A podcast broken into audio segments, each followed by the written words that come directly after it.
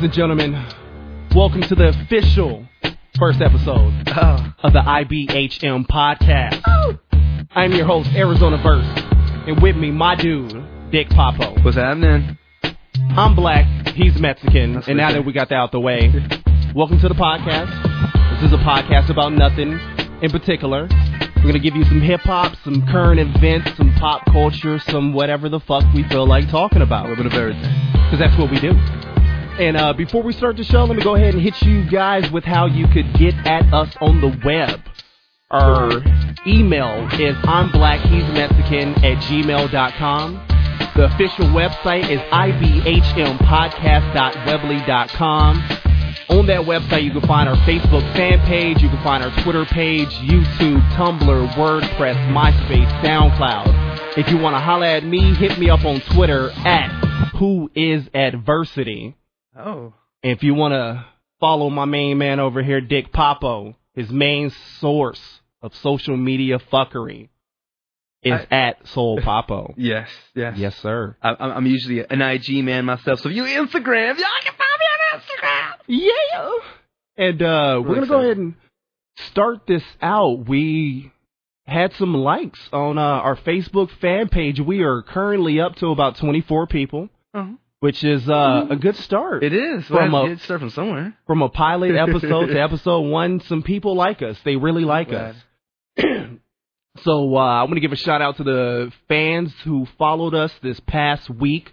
We have Lauren Doyle. We have Maxine Douglas, Cecilia Ann Granado, Bardre L. Purnell, Bassam Faraj, Travis Bryant, Linda Mintz, Trinia Peoples, Blanca Milanis, Vanessa Garcia, Stefan Iron, Monica Van Dyke, Mike F., and Steph B., Giuseppe Alaca. I apologize if I pronounced that wrong, but everything is in Spanish on your page, and me don't know no Spanish. We have a good, diverse sound of followers. Oh, yeah. Like. I like that. And in the last 24 hours, Zachariah Rector. Oh, Zach. So we want to... Strict9, shout out, Strict9. We want to say thank you guys for following the page, and we appreciate it. And I want to give a special shout out so my main man, Travis Bryant and Bardre Purnell over at the PW Torch East Coast cast, which could be heard every Wednesday night on Blog Talk Radio.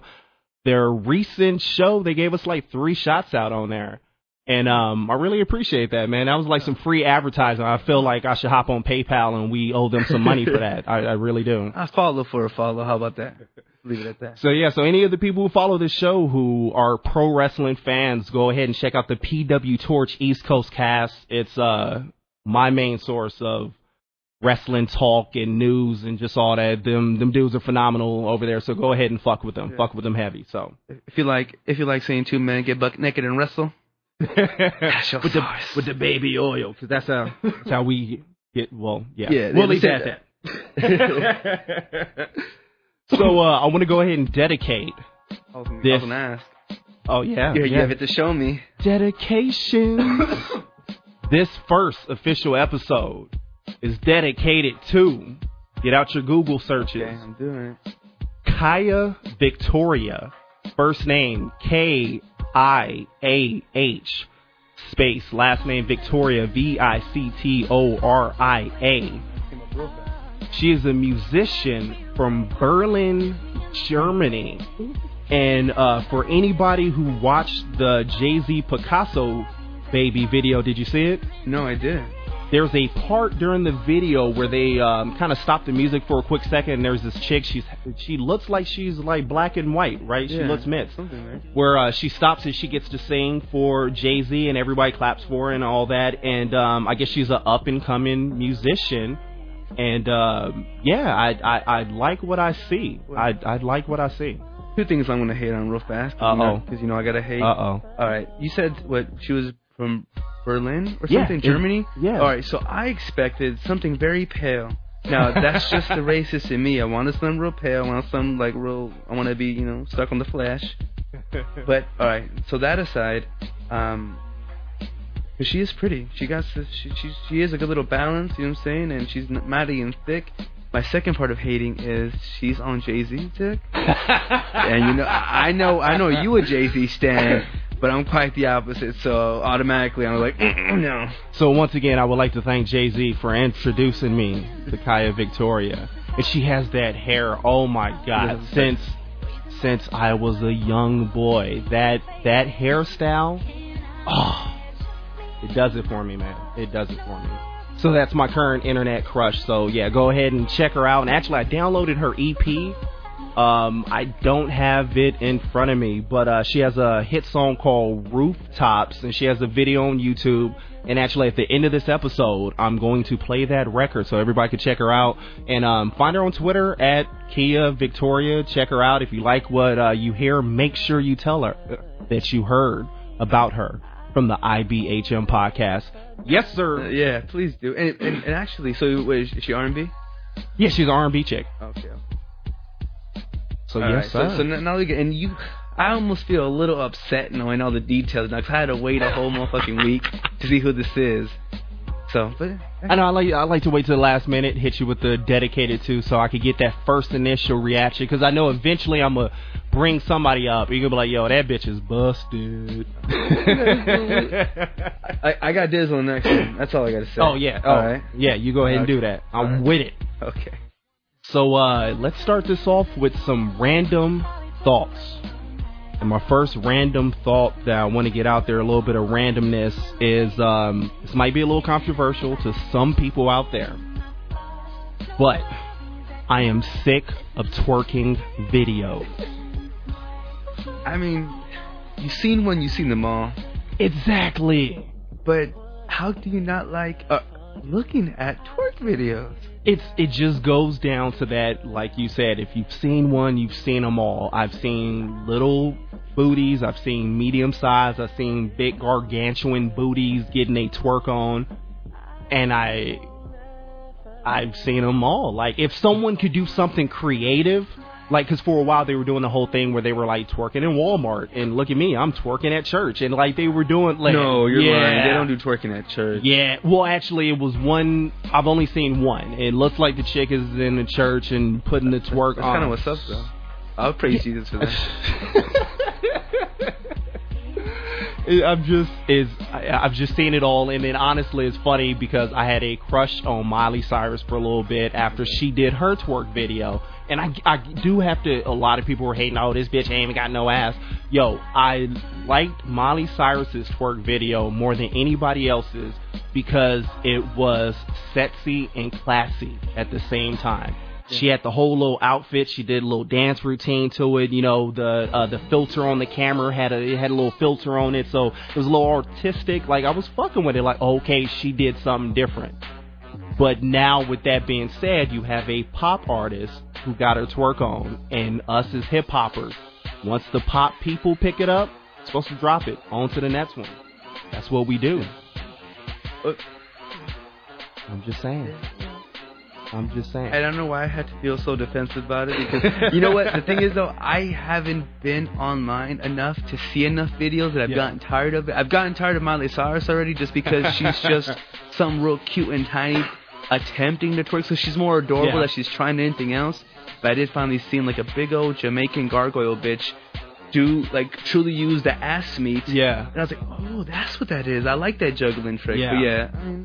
And then especially, like, there was a video that came out about a month or two ago, and shouts out to Tommy Sotomayor on YouTube. He ethered this bitch. It was a black chick. She had a, like, Rockwaller tattooed on one ass cheek and, like, a pit bull on the other.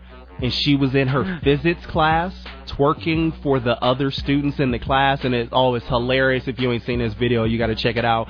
It's like girl twerking in physics class. Just do a Google search of that and you'll see the shit. And it's hilarious because her teachers are like an older white dude, and he's in the back and he's trying to get jiggy with it. She's doing it. Was he trying to get in while she was twerking? He looked a little excited. Like, he stayed in the back. Like, he didn't get up on her, but he was kind of, what's going on? You can't see this right now.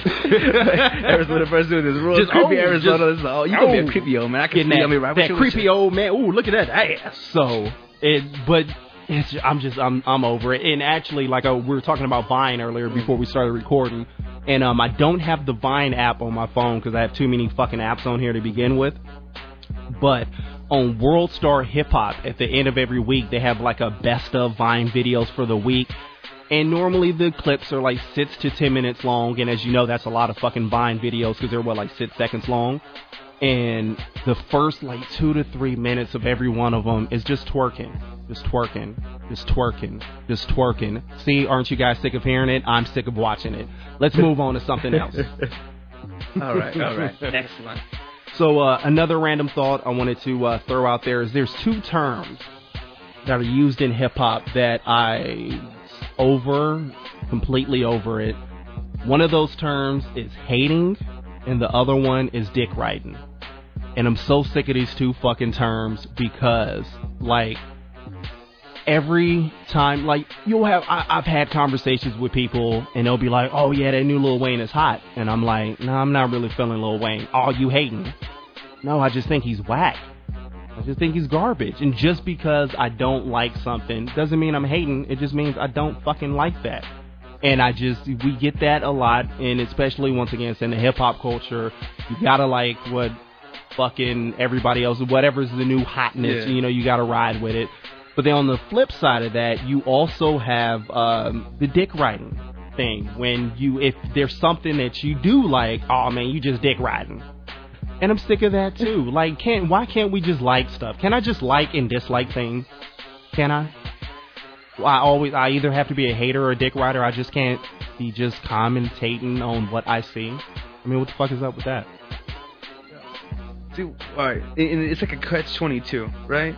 Yeah. Because you have to like something, because you'll be a hater. You know what I'm saying? Being a little bitch about things. Yeah. But then when you do that, well, they're fucking, you're a dick rider. It's like, so really, there is no fine line. Mm-hmm. All I know is I hate everything, and I hate everything equally, and I will fucking say how much I hate. I hate it all.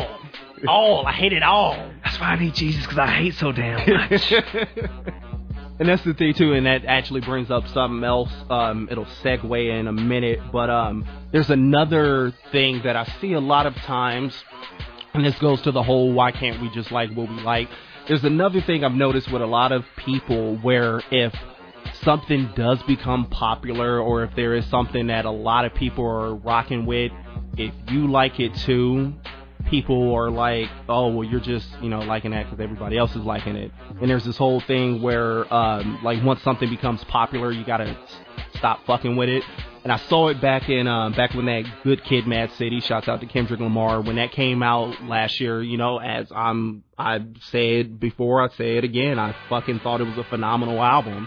And after hearing it a couple times, I had posted on Facebook. I didn't say if I liked it. I didn't say if I hated it. I just simply posted Good Kid, Mad City. And I had a friend of mine on Facebook chime in. He was like, yeah, that shit was all right. He was like, I mean, everybody riding Kendrick dick now, He was like, I was rocking with him back when he was K-Dot. I mean, I'm not really feeling this new shit. And it's like, you're one of those cats where, like, when nobody is talking about something, you're all on it. But then when everybody else starts liking it, you're like, oh, I don't like that shit anymore. And it's like, just like wherever the fuck you want to like. That's a real hipster. Real gay. Yeah, I fucking kick a hipster down a flight of stairs and ask who's tumbling now. I mean, Good one. Yeah, save that for you. We'll get that. But but yeah, I just hate that notion that if something's popular and if you like it too, you're just doing what everybody else is doing. It goes to the whole saying, if everybody else jumped off of a cliff, would you do it too? Well, what if I was already at that cliff getting ready to jump and the crowd just so happened to show up? Yeah, y'all had me here. Y'all met, I was doing this already. I don't know what the fuck y'all are doing. This is just a coincidence. Well, actually, what did we talk about last time? About how kind of hate is the new love. Or hate is the new love.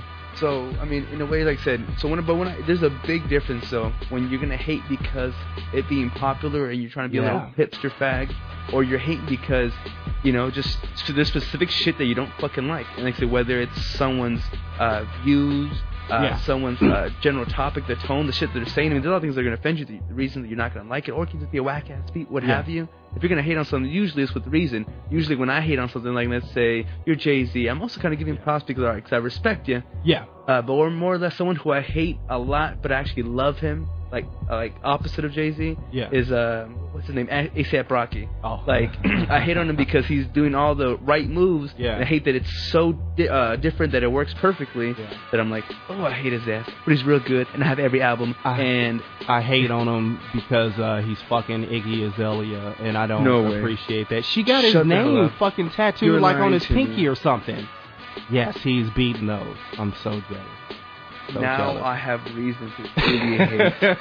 If you have not seen Iggy Azalea and seen the video for work, you don't, I don't know where the hell you've been at. And like I wrote a blog about her a while ago on my A Different State of Rhyme.wordpress.com page, where I was saying how she's good for hip hop. Like I want to see Iggy blow up, because she could be the female equivalent of Eminem. I think she could be real good, because the whole thing, like a lot of people get into these whole where hip hop is only one thing, or it has to be this, or it has to fit in that box. I love that hip hop is branching out, and I love that you got dope boy music, and you got gangster rap, and you got nerdy shit, and even you got pop shit, and you got white female artists that are starting to blow up, from the Crayshons to the Lil Debbies to the Iggy Azaleas to the Snow Tha Product. We'll talk about her in a second. But I think it's good for the culture, because for one, it broadens the horizons, it brings different people, you know, to check out what is going on in the hip hop world. And it's also good because hip hop is all about, let me give you my viewpoint of the world. Like, this is what's going on in my world. And that is actually one thing hip hop hasn't really had, is the viewpoint of a white woman. So I would love to see Iggy blow up.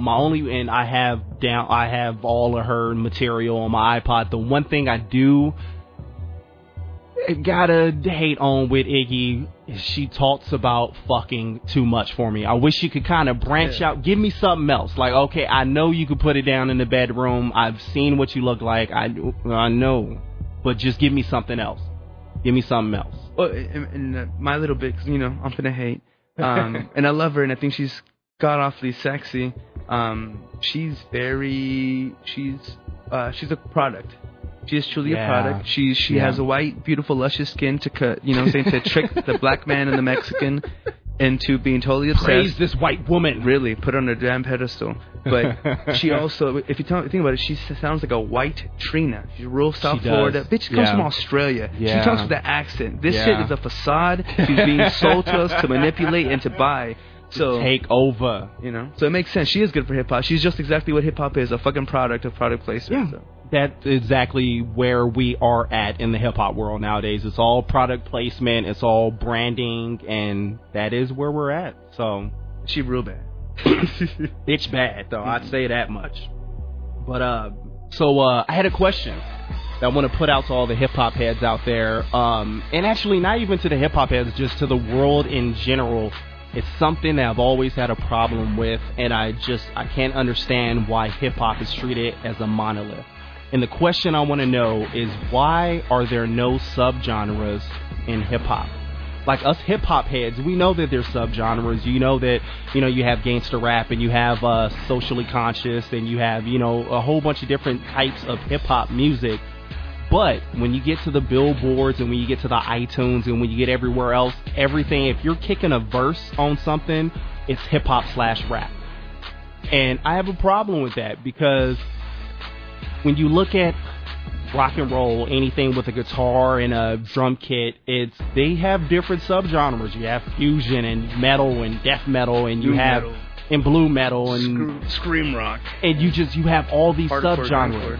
Exactly. And you have classic rock, and you just have all these different styles, and that's good for rock and roll, because these people in these different subgenres aren't competing with each other. Like, the cats that are doing punk music don't give a fuck what the alternative guys are doing, because they're in two different lanes. It's all rock and roll, but they're in two different lanes. But unfortunately, hip-hop, everything that you're rapping on, they put a hip-hop tag on it. And I think that's the reason why you have a lot of debates, like going back to when Nas dropped the Hip Hop Is Dead album. And remember, Soulja Boy got pissed off. And him and Soulja Boy kind of had a beef and going back and forth about what hip-hop is and all that. And in all honesty, for everybody who hates Soulja Boy, once again, Soulja Boy is good for the game. You need Like, there's no problem with having a Soulja Boy out there as long as you have a Nas out there also. And they kind of did counterbalance, and really, it was good promotion for both of them, because you got this one little shit who has the internet going crazy, and you have a legend who kind of fell off a little bit. Yeah. Not sure they fell off, but I mean, it's been out of the hindsight. Yeah. So it worked for both of them, and it is good for hip hop. Good competition, which will then hopefully bring us into the Kendrick verse we're a little bit later. But really quickly though, when you go back to subgenres in hip hop, to me how it was described before was you had your East Coast music, which was your boom bap. You had your West Coast, which is more your funk and hand. I don't want to say hand claps. Hand claps go anywhere, especially I don't want to say Middle East, like Chi sort of Midwest sort of stuff. And then you have your down south. I mean, there's differences in that. Exactly. And kind of to go back a little bit on my hating on ASAP. Yeah. He's this guy from, was it Harlem? Or he's from Harlem. Yet he spits like he's from Texas. Yeah. And his beats sound like a good mixture of what's in, a little bit demonic, but also with simple boom bap. Yeah. Homages, where it's still different, so it's just like it's combination. I think he's something that is hip hop because it's literally everything. Yeah. Everything else should be categorized as down south, or you know what happened. Yeah.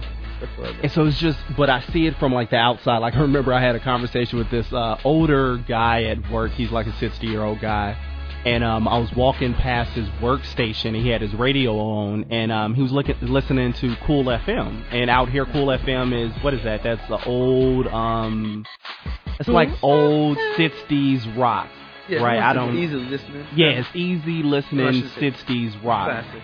And I had walked past him, and he was, like I said, listening to Cool FM. And I was like, oh, you know, I was like, you're listening to Cool FM. And he was like, yeah, I don't listen to that cop-killing music. And it was like, okay, well, for one, I wasn't even mentioning nothing about hip-hop. Like, oh, my God, old man, you're not listening to this hip-hop stuff. This is what us kids are doing. Like, that wasn't the point. But then it was also funny because you do get a lot of that people, especially the older Caucasian demographic, if you will. They have a view of hip-hop. And I just, me as a hip-hop person for life. Hip hop pumps through my blood. I'm gonna fuck with this shit forever. It's just, it's what I do. It's what I grew up on. It's what I do. And I just get upset when I see someone saying how negative hip hop is, or it's this, or it's that, when it's like, well, no, that's not what all hip hop is. And you're looking at one demographic of hip hop, and you're putting everybody else under that category. Like I remember Fox News lost their fucking mind when Common went to do that poetry thing up at the White House. Yeah. Do you remember that was what, like a year or so ago? Yeah. And I remember Fox, well, this is in the first election. Was it that long ago? Yeah. Oh shit. A few years, yeah. Well, yeah, when he went up there, and Fox News had lost their mind that this rapper was going to the White House. And they were trying to come up with all this stuff, and the only thing that they could bring up is he has the song, Song for Asada, which is off his Like Water for Chocolate album. And they were like, what's up? Oh, no, see, that was like his breaking point record. Yeah, and they were like, oh my God, he's praising this cop-killing person, and that's a story for another day, because there was a lot of fuckery with that. There's a reason why she's in Cuba, and the Cubans have been protecting her for like 30 fucking years now. That's another story. But it was just funny that it's just that notion that, oh, you rap, so you must be misogynistic and drug dealer and all. But no, that's not what all of hip hop is about. I'm laughing that they would bitch over Common, and Common, who's a quote unquote backpack rapper, you know what I'm saying, who's one of the nicest motherfuckers in the game. Common is the most non-threatening hip-hop artist we have ever had. Yeah, we don't want to say he's the Brian Gumbel of hip-hop, but he's pretty a good close guy. To the Brian Gumbel, in a respectful way. He's not Ice-T. Exactly. Which is what that old guy, you could tell he's the old-time fucking racist, because you could tell rap when it became big in the 80s, that's when fucking Ice-T came out with Cop Killer, and that's when he stopped. He's stuck in his own. He heard that shit and said, "Fuck this hip hop stuff. I will never listen to it again." And once again, I mean, it's not for everybody, but it's just that whole thing where, I mean, you don't get that with rock, where you know somebody's a rock artist, like Rolling Stones, don't go out to do a concert, and then people are like, oh, that's that satanic death metal music. Well, no, that's classic rock. Yeah. And then that also goes to... demonic maybe, but classic. Doom, doom, doom. But that also goes to, I know you won't agree, but Jay-Z. I'm a fan of Jay-Z. And Jay-Z is, like mid-40s, and to be 100% honest, I would not be mad at Jay-Z if he's rapping into his 50s. And the reason why I say that is because you have rock music where you have the Rolling Stones and the U2s and all that who go on these world tours until they're 60-something years old. Why can't hip-hop do that? I'm excited to see if it does go that route, because mind you, we don't have Grandmaster Flash, so we don't have... I mean, any old school rapper, really, he kind of is the oldest one in the game. Yeah. So I'm interested to see. I mean, hopefully, I mean, I'm sure he'll stay relevant because he's figured out a way to do it, especially with these young artists like Cole and everything who are to keep him alive. Yeah. But I'm wondering what the fuck is he going to be talking about come 50? Because he's supposed to retire since fucking Black Album. Yeah. Black Album. Come on. And that's the one thing, too. Like, I know a lot of people were complaining about, like, his new direction with the music. He's talking a lot about, you know, vacations in Sam Tropez, and he's talking about Basquiat the painter. He's talking about a bunch of different artwork. But I would rather him do that than be sitting around talking about selling drugs and when you haven't done that in 20-something years. I'd much rather him talk about his rich black elite life, because that's where you're at now. Yeah. So talk about that shit. And it makes sense. Like, so that was my one complaint about that one track where he talks about having to get pampers for the baby and vacation hampers that hit it on the pilot episode. But, I mean, it's relevant to him, and that's why I do accept it from him, because, hey, that's where you're at. Cool. Yeah. Being real. And that's the same thing with like Snoop Dogg or Snoop Lion, excuse me. But I'm not mad at Snoop. I've never really been a big fan of Snoop. I don't think I've bought any of his CDs, but you know, I keep up with Snoop. I fucks with him, and that's I got the utmost respect for him in this reggae direction that he's going through now. Excuse me. And he has still rapping. Yeah, and I like that he's evolved his style. Like, I remember even going back to the sensual seduction, going back to that shit. Yo, I wasn't even mad at him on that record, because it was like everybody was doing the auto-tune thing, but everybody was doing auto-tune one way. And he took it and he made it his own, and he's staying relevant by keeping up with how the music is changing. And, go ahead. I'm sorry. I was going to say that was funny about the video and even the song. He took it back to the 70s. Yeah. And anybody who knows Snoop, you would imagine him being that pimp. You know what I'm saying? Because he's that pimp. So when he was up in the old ass, was it bright pink? Right, he looked like fucking Pinkies. I mean, it made sense. Like, all right, this is why you can do that. Yeah, and that goes back to what we were saying on the pilot episode. That's the reason why 50 Cent is no longer relevant, because he kept trying to do the same thing over and over. And it's like you gotta evolve with the music, and you gotta evolve with your life. And that goes back to Kanye West. I know a lot of people who stopped fucking with Kanye were like, they really liked what he did on College Dropout, but they didn't like how the music changed afterwards. And it's like, the music is going to change because your lifestyle changed. That first album for all artists is normally their best album, because however old you are, it took that many years for you to make that album. You know, like Jay-Z, Reasonable Doubt. Jay-Z was 26 when that album came out, so it took Jay-Z 26 years. Yeah, he was 26. It took him 26 years, essentially, to put that album out, because that's his life story from there on out. But then as you grow and your lifestyle change, you got to kind of... Hip-hop is about talking about what's going on around you. And if your life changes, the music needs to change as well. It's kind of funny that with 50... he had a case of when keeping it real goes wrong. Because he does keep it real by trying to stay... in the lane that he was in, but he didn't evolve. And he's a smart businessman, or he should understand rebranding, but he doesn't want to lose his core fans, because what's the biggest thing in hip-hop? Keep it real. Yeah. Just not forget where you were. Yeah. But it sucks for him because he's not evolving. Yeah, and at the end of the day, that'll be the death of your career.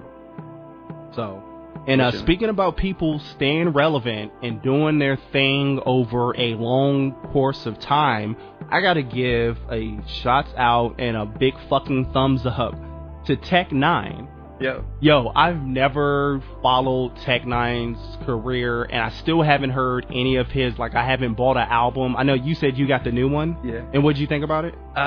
Well, and me, who, once again, haven't been a fan necessarily, because he kind of reminds me, when I first heard of him, he kind of sounded like an Eminem, evil-esque, I'm going to talk about fucking sticking shit up your grandmother's asshole sort of things, which, mind you, if you're into that, then cool, you know, by all means. If that's your thing, I'm just saying. But it was like, you know, even those were my dark days, and I still wasn't, like, into that. So, I really didn't like him.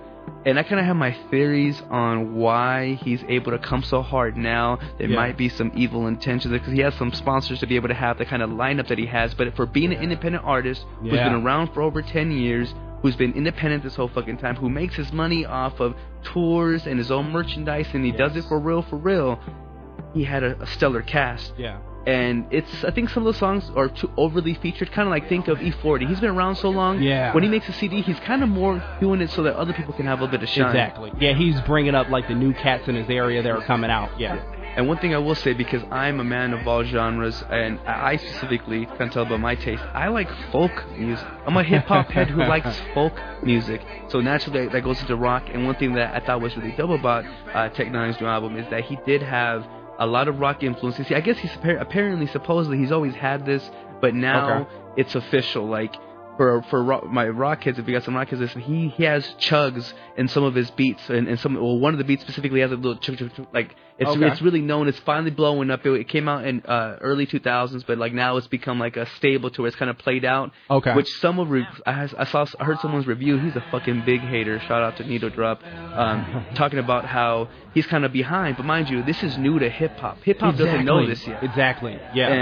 And I was just going to say, I'm kind of segueing, going somewhere else, but we'll bring it back. I know when, what was it? Was it the Watch the Throne CD? Was that the first CD that kind of introduced the dubstep sound to hip-hop? Well, which track? Well, like the Ham record, like it was a couple records they did where they had, was it at the end of, like, Niggas in Paris, the full extended version that was on the album? They had kind of, like, a mild dubstep element to it. What it was? It was just good EQing. Yeah, basically. and that's what... But it was hip-hop's take on, like, dubstep, if you will. But going back to 2006, I believe, my dude, Mike Shinoda from Linkin Park... Shinoda. I never say his name right. But he had the Fort Minor group with the Rising Tide CD, which, I fucking love that album. But at the end of one of the records, in stereo, he had the dubstep, like, flip-up EQ sound at the end of it. And so it was funny when I saw people in hip-hop hopping on that sound, and it was like, yo, he did that shit, like, years ago. But it was before no one was ready for it. And that's what it is. Really quick, I want to say I started dubstep music because when I started fucking with Reason and I had my little MIDI controller, you know, you have the little warp shit. Yeah. What is it called? The little key controllers. Was it called again? Key controllers and just all that. The knob shit. The little knob. And me just being lazy, not knowing any fucking chords, I just wanted to make noise. Wow. I started that shit. But no, I got a love for Tech N9ne off of... I follow Hard Knock TV on YouTube. And they had an interview with him because one thing I like to do, I'm a bit of an alcoholic. I apologize for it. But what I like to do is I like to get drunk and I like to hop on YouTube and either listen to really bad music or like just introduce myself to some shit I've never fucking... So I was drunk as shit one night. Ambitions in the wind, so to speak. You know, just, I'm drunk. Fuck it. I'll watch this shit right here. And so there was a Tech N9ne interview with Hard Knock TV and I kind of got where he was coming from. And he was just kind of talking about his career, and he was saying how, you know, he's been in the game for so long and how like 90 to 95% of his fan base is Caucasian people. And he was talking about how like a lot of the black audience doesn't fuck with his music because they see him with like the new album cover, he has fire for hair, and a lot of people when they see something that they don't understand, they turn into it being something demonic. Yeah. But he was like breaking down the album cover, like he was like, you know, I have the fire on the hair, but then I also have the angelic heart, and it was like the whole. He's an artist. He's an artist, and the whole point was like the evil thoughts, but he has the heart of an angel. Are you talking about the bitch song with the T-Pain? Yes. Which, mind you, for being an independent artist, like I said, he has some big features on this album. How does he have the money? Who knows? Evil spirits, the devil. But no, you know what? Because Tech N9ne is probably one of the richest artists in the game, I would say. Because when you break down, like, being on a major label, you're lucky if you get, like, 10 to 15 points on the album. And what the having 10 to 15 points on an album is essentially you're making like 10 to 15 cents off of the album. So if you're on a major label, and let's say you're a J. Cole and you're on a major label and you sell 200,000 copies of your CD, for one, you're the last person to get paid. Like everybody gets paid before the artist on a CD. And off the top of it? Yeah. So you got to pay back the label and the radio promoters, and you got to pay the art designers and the lawyers, and like everybody gets paid before you. But then you only make 15 cents off of every single CD, as opposed to if you're on a indie label like a Mac Miller. Mac is probably making about $2 to $3 per album, so he doesn't have to sell as many records as J. Cole to get paid.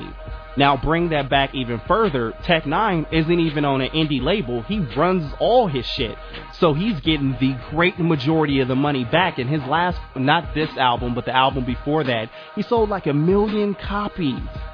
Yo, he got paid off of that shit, so he does have money. He does have money, but yeah, the one record that I finally listened to of Tech N9ne, and I gotta give him props, is the Bitch record, which is it breaks down to breaking into color folks' homes. And I was like, yo, and like I feel him. Smart. That's smart, and that is dope. And he was my favorite line on there is how he was saying he's going to be the first rap artist to cross over to the black audience. That's never happened in hip-hop. It's normally about crossing over and making the white people check you out, but this is the first time we're getting somebody trying to cross over and get black people to support. Because of his evil rock and roll sort of things, his main demographic are white people. Yeah. So it's like, that's why we made it so smart that he was going to be the first black rapper to cross over to hip-hop. So yeah, so I'm going to go ahead and I'm going to check out the CD, man. I'm going to see what he's talking about. I'm going to support the dude, man. If I could say my favorite tracks, because it's a 19-track album. There's a few skits in there. The skits are a big deal because they have because he's from Kansas, so they have their local big-time newscaster. So it's a big deal for them. Okay. Imagine us having, I don't know, the dude from Channel 10, or I forget his name, but you know, it's like us having, you know, like showing love to our local heroes. Our local heroes. So he has that, which to me were annoying, but it was to progress the story and, you know, on this weird old mist that mysteriously, you know, spread across the world, causing not havoc but goodness. It was weird, but mind you, he is both demonic and both angelic, which confuses me, but makes me like him because, you know, as evil as I am, I want to believe that I'm, you know, I'm an angel sent and whatnot. Yeah. But something like this, go back to the key tracks, because he has a lot of his sort of songs. He has like real bass heavy, rattling your trunk called BSing, where he's talking about, you know, tearing up the night, getting turned up, doing some fucking bad shit. Yeah. To having songs called like Fragile, the track with Kendrick Lamar, where he's talking about being real upset with a really hating ass critic. You know, similar to my stature, since I hate so much. But this is someone just that hated him for all the wrong reasons. And well, I guess you could say. But anyways, he's just going off about his last line, because he's talking shit about hating and how people hate. His last lines of his verse was, "I'm an artist and I'm sensitive about my shit." And then it has a real soft chorus talking about I'm fragile, sort of. And then Kendrick, who lately, or just forever ago, but especially lately, comes on a song, takes ownership of it, really shits on it. And one of my favorite ad-libs of his, which I don't know if you'd call it an ad-lib, but he's always he always has a little shooting thing. And in this song, it had like a 3D effect, because you hear it go, and then you hear it pan through the car coming back again. Like, ooh, damn, he came back for a second round. That's how you drive by somebody. You come back and make sure the shit's done. Oh, man, double tap. And his last line, Kendrick's last line was, "It's all the fault of the journalists who didn't understand my shit." Like, who didn't understand, like, look who you're fucking with. Yeah. You're going to get real catchy because you're fucking with me. That's what's up. It was really dope. But to segue, hopefully, into Snow Tha Product, if we can talk about her. Yeah. She owned the track. I'm not too sure where it's on the list, but she owned the track of So Dope, which, mind you, in the record, the chorus is pretty much saying how they're so dope, they're so heroin, they're so pretty much all the things that are ill are ills, but that are ill, which I think was a cool double entendre. She then comes in about, and you can talk more about your interaction with her. Yeah. But from my scene, I assume she's just this, you know, weirdly cute, pale white girl, you know, by the name, you know, Snow Tha Product, and she rips that track an asshole, and she says everything that I wanted to hear, because she says this one line, I'll say it, me being the creep that I am, she goes, "Ooh, you have a look on your face like you want to rape me." Yes, bitch, that's the look that I have on my face every time I see you. Well, talk about how your interaction with Snow Tha Product. Yeah, it was actually funny because I got to talk to Snow Tha Product on Twitter because we have the IBHM podcast fan page on Facebook. Plugin. And whatever I post on there, it pops over on to the Twitter page at IBHM Podcast. And I had never heard of her. I didn't know she was affiliated with Tech N9ne until I listened to the Tech N9ne interview. And so she has this song called like We're Getting It or something like that. Did you hear that one? It's like kind of like a club record. She has it's a video. I want to say it's called We're Getting It, but it's off of her mixtape Good Nights, Bad Mornings. And so it was on the website Hip Hop DX, and I'm like, okay, new artist, it's a new chick. I'm like, and I looked at him, another white chick is rapping, let me check this out. And it's like a club record. She's not changing the world with her lyrics, but she could spit.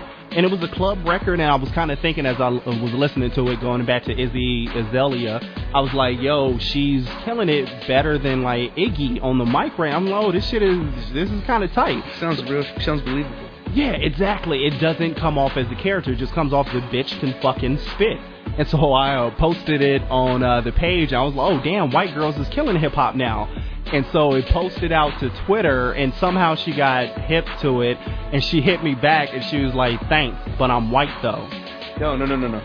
No. Or excuse me, she was like, thanks, but I'm Mexican, though. And I was like, yo. And so I hit her back with the apology. I was like, my bad, but you're still killing it. And she was like, thanks. And a couple of her followers, because she's getting a fan base, they kind of retweeted and favored it and all that. But you should have hashtag Viva La Raza. Viva La Raza. Because it almost sounds like you're settling. Oh, you're Mexican? Oh, well, you're still really good. That's it's so offensive. Good. But no, she is dope. So, yeah, check out Snow Tha Product. She could fucking spit. And, that's just the notes are on the phone, but no. I was going to say, because I think we were going to touch on another subject about some Mexicans. But I figured I can wait till later. Wait till later. Dum dum. Yeah, we got some fuckery at the end. But so now since we've been talking hip hop, to keep the theme going, we got to talk about what everybody in hip hop is talking about right now: Kendrick Lamar's Control verse. I'm gonna go ahead and let you take the stage. What? Give me your thoughts. All right, before I even heard the song, I had my sister, God bless her, she had sent me some picture of a quote, I guess, from the verse. Okay. And it wasn't really a quote. It was more when before he did the name dropping. Oh, okay. Where motherfucker is not so. He's a humble man. Yeah. But he knows who the fuck he is. He knows what when you see a bad bitch and she knows that she's a bad bitch. It's that kind of thing. Like, he understands that he's the shit right now, or that he has been, or that he's in, he's the future, or whatever you want to call it. And so she has me this thing, and I I'm reading it. I don't know if there's any beat. I didn't know it was part of a song. And I'm reading it. I'm like, well, I was like, man, he's talking shit. But in a way, I'm like, but because I love him so much, and I don't want to say dick riding, but because I have so much respect for him, I'm thinking, well, that's true. Yeah. And fuck these guys. Besides Wale, really, no one means shit on that list to me besides Wale. Yeah. And so later on that day, then I start seeing memes of crazy, ridiculous memes. I even see one 50 posted. 50 was the first. Oh, really? 50 was the first artist that I saw putting memes up talking about this verse, because everybody commented on it. Diddy commented on it. Everyone commented on it. I even seen a funny Chief Keef meme of him trying to write him a letter. I posted that on I posted that. Check it out on the IBHM podcast fan page on Facebook. I posted the picture. You got to see that. But even 50 was talking about, I don't know what scene of a movie it was, but pretty much had Kendrick on a horse, like back in the frontier days, while he has like the opposing army real far behind. He has like little pictures of the other artists' heads just looking all sad, and Drake looking at the floor because he knows he ain't shit. And it was just hilarious. And so I'm seeing all these memes, and I think, okay, I gotta listen to the song. Probably when I did, because Big Sean, he has a new album coming out. Some, I don't know if it's an EP or what. Hall of Fame. It's a full length LP. Is it? Yeah. And I saw it on iTunes, but mind you, I don't give a shit about Big Sean. But yeah, hearing this, because I do know that he does have his punchlines. He's a punchline rapper. Yeah. But he didn't come with it on this track, and I was like, "Oh, this is gay. This is so whack." And then Kendrick comes on in verse two. That's so Raven. It might as well have been. That's how fucking gummy ball pop that shit was. Yeah. And but Kendrick though, like some of the lines from making Farrakhan think that Saddam is in this bitch, man, to considering himself Machiavelli's offspring, to being in the fucking church pews and seeing funeral faces, like he's going in. And then, like I say, when he referenced even some Decepticons, Transformers shit, got really geeky. Like, dude was really putting it down. Of a point blank, though, and I'm trying to find the line where he starts name dropping, because like he's just going off talking about how crazy he is. Yeah. And what did he say? He's like, but this is hip hop. Show, I know what time it is. Oh, and that's when he gets the name dropping and saying, so this goes out to Jermaine Cole, Big Crit. I like Big Crit. Yeah. Wale, Pusha T, Meek Mills, ASAP Rocky, Faggot Drake, Big Sean, Jay Electron, Tyler, Mac Miller, and he goes, I got love for all of you, but I'm trying to murder you niggas, trying to make sure that your core fans never heard of you. And the best part of that line, he didn't just say fans. Like, no, your core fans. Like, them motherfuckers who've been rocking with you are going to be like, fuck you, I'm riding with Kendrick. Yes. Now, and this is my thoughts on it. I got real pissed off at a lot of people out there because, first off, I don't think it was a diss record. Like, I saw a lot of people who, like, even I saw a post on Facebook a couple days ago, and somebody was hating on the verse, like, oh, man, that Kendrick diss wasn't even all that. All y'all motherfuckers just dick riding. And he was like, if you want to see a real diss record, check out that second round knockout by Cannabis. Yo, this is my thoughts. It wasn't a diss record. It wasn't. He wasn't dissing those people. He was simply saying he was doing what he does, saying, I'm nice on the mic. He gave a shout out to all the people in his hip-hop draft class. He said that they're homies. Yeah, and he says that these are my homies, but at the end of the day, I'm trying to murder y'all. And so, like, I got pissed off that everybody was kind of turning it into, like, oh, he's dissing everybody. And New York rappers, I'm sorry, I'm a New York stan. I always thought that I was supposed to be born in New York. Yeah, and that, like, East Coast state of mind. Yeah, that East Coast, I fucks with it. But, yo, New York rappers pissed me off with getting like, and Joe Budden is my dude. I fucks with Joe Budden a lot more heavier than anybody I know. Like, Joe Budden is one of my favorite rappers. This nigga pissed me the fuck off, getting all fucking sensitive on Ustream. The nigga got mad sensitive, yo, getting all mad, like, oh, y'all letting the Cali nigga come in and call himself the king of New York, and he was like... That was a bold statement. Yes, but I'll get into that in a second, but he was like...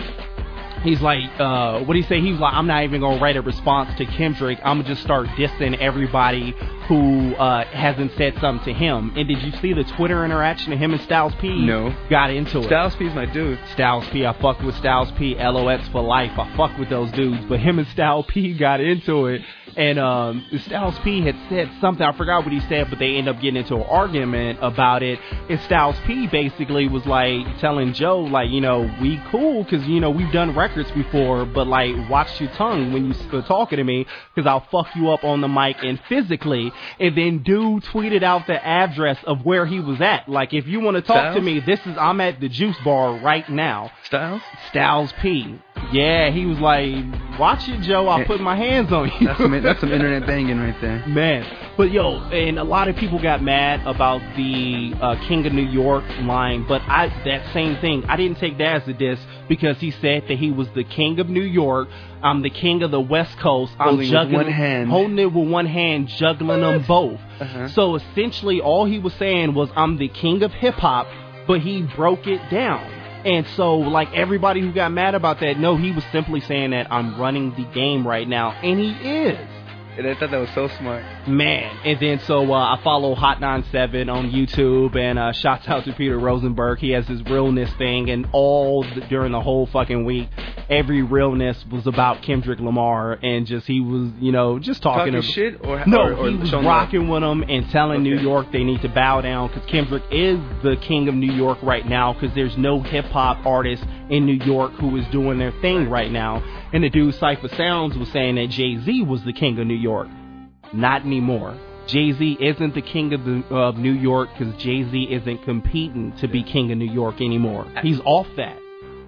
Yeah, he said like, actually he said in a song too. I'm on that. I'm off that. It was a track with Drake. Yeah, on to the next one. Yeah. But really fast, I was laughing because Diddy got in a bit of hating too because there's a picture of Jay-Z and Diddy. Jay-Z and Diddy, and they're laughing like they're bigger, like oh you're bigger than New York. Said he's the king of New York, and then they're laughing and shit. Like really, motherfuckers, y'all fell off a long time ago. Yo, the greatest fucking meme though I had to post on my Instagram at WhoIsAdversity on Instagram. Was the motherfucking one with Homer Simpson sinking back. It said, what was it? It was like, or Big Sean was like, after the Kendrick verse, and it showed him trying to fade to the back and like... into a bushes. He was disappearing into a crowd of bushes, because that's exactly how embarrassed I would have been. That was the greatest fucking one. But with all the response records, I got one thing to say. Y'all niggas is whack. All them lame... Like, yo, there was one response record that came back that was hot. It was actually the first one when the boy Joell Ortiz came. Joell could fucking spit. Yo, Joell, to bounce around a little bit, I genuinely believe if Joell Ortiz had came out in like 94... he would be held up there with one of the legends. I think so. Joell, oh my God, Joell is nice on the fucking mic. And even like going back to the Joe Budden, and like I fucks with Slaughterhouse heavy. Joe Budden is my favorite cat in Slaughterhouse, but he's by far not the best rapper in Slaughterhouse. Joell Ortiz, none of them niggas could hold a candle up to Joell. Sure. That motherfucker is a monster on the mic. And his response was dope. Like he came with it. But all the rest of these niggas, and especially all you motherfucking unsigned artists and all you cats who came with shit who he didn't even fucking mention you, even though I know I'm kind of contradicting myself because he didn't mention Joell. We weren't in that either. But whatever. But, and then the boy Lupe's response. Did you listen to it? No, Lupe made a response. It was dude, I'm really thrown off. I didn't even know people were making response videos. Yo, there's like fucking 20, 30 fucking response records. I'm still teething off the memes, bro. But you know, the memes is just too funny. But I will say though, especially with all this hating on and shit, one thing I will say, it wasn't Kendrick's best verse, but what's so fucking hilarious is even though it was a mediocre verse from him, it was still way fucking better than anybody else's shit. And that's the thing too, like, because I heard about that Kendrick had a verse that, you know, everybody was talking about it, and like I didn't go out to look for it because I'm like, you know, Kendrick is dope. I'll come across the record. When I sent it, you had already heard it? You were the one who sent it. I listened to it when you sent it to me. Cool. Because I kept seeing it, it kept popping up, and everybody's talking about Kendrick's Control verse. I'm like, what the fuck is they talking about? And then I saw somebody on Facebook posted, it said something about how it shows where the state of hip-hop is right now, considering that that wasn't even one of Kendrick's best verses, and it shit on everything in the industry. So it kind of says where we're at in hip-hop right now. And then that same night after I saw that, you sent me the message on Facebook with the link to the YouTube page. I didn't say nothing. And I was like, okay, I gotta watch this now. I was like, everybody, let me go ahead and check this out. And then I was like, yo, this shit is dope. And just like you said, it wasn't even one of Kendrick's best verses. Not even a good one. I mean, it was good. It wasn't up to his standards. No, it's not up to Kendrick's standards. And like, I forgot who said it, but somebody, Ninth Wonder and Guru, Jay-Z's, Yo, you got, if y'all haven't seen it, I don't even know, just Google Ninth Wonder and Guru talks about Kendrick's Control verse. They had like an 8-minute like barbershop conversation about it. I'll play it for you after we get done. But it was the greatest fucking, like, they had the greatest viewpoint of just what was going on with it. When does an articulate man, it was just great. And it was one of those things, like, I'm listening to it and I'm just getting amped because it's like, I love, like I said, I love hip-hop, man, and hip-hop hasn't been inciting for a while, and that got everybody, like, Kendrick's verse, and actually my pro wrestling people out there will get this, Kendrick's Control verse was similar to the Summer of Punk by CM Punk a couple of years ago. The people who don't understand that, I'll break it down a little bit. CM Punk had a promo that he cut on Monday Night Raw in like, it was like June of 2011, and he touched on just his general grievances with where the pro wrestling business was, and it was kind of one of those things where it was a promo, but he let his real feelings out, and he kind of called out some fans who, how he, was the best wrestler in the company, but, people were rocking with the John Cenas and the Rocks because they're more popular, but he's more the technical guy. And then he had broke down how just a lot of things with Vince McMahon and the direction of the company and so on and so forth. And the thing blew up where a bunch of different people who don't talk about pro wrestling was talking about that promo. Like, it crossed over pro wrestling. Like, Jim Rome from ESPN was trying to bring him through to interview him. Peter Rosenberg on Hot 97 had him come through. Like, he crossed over, and everybody outside of the pro wrestling world wanted to talk to him about this. And Kendrick did the same thing with this verse, because everywhere I'm going, I can't escape it. I'm watching my motherfucking favorite sports show, Numbers Never Lie. They talked about Kendrick's verse. I'm on YouTube following my number one news source, the Young Turks. They're talking about Kendrick Lamar. Like, people who don't even fucking talk about hip-hop music were talking about Kendrick's verse. And that shows you that he did something, that it got bigger than hip-hop. Man. That's a big deal.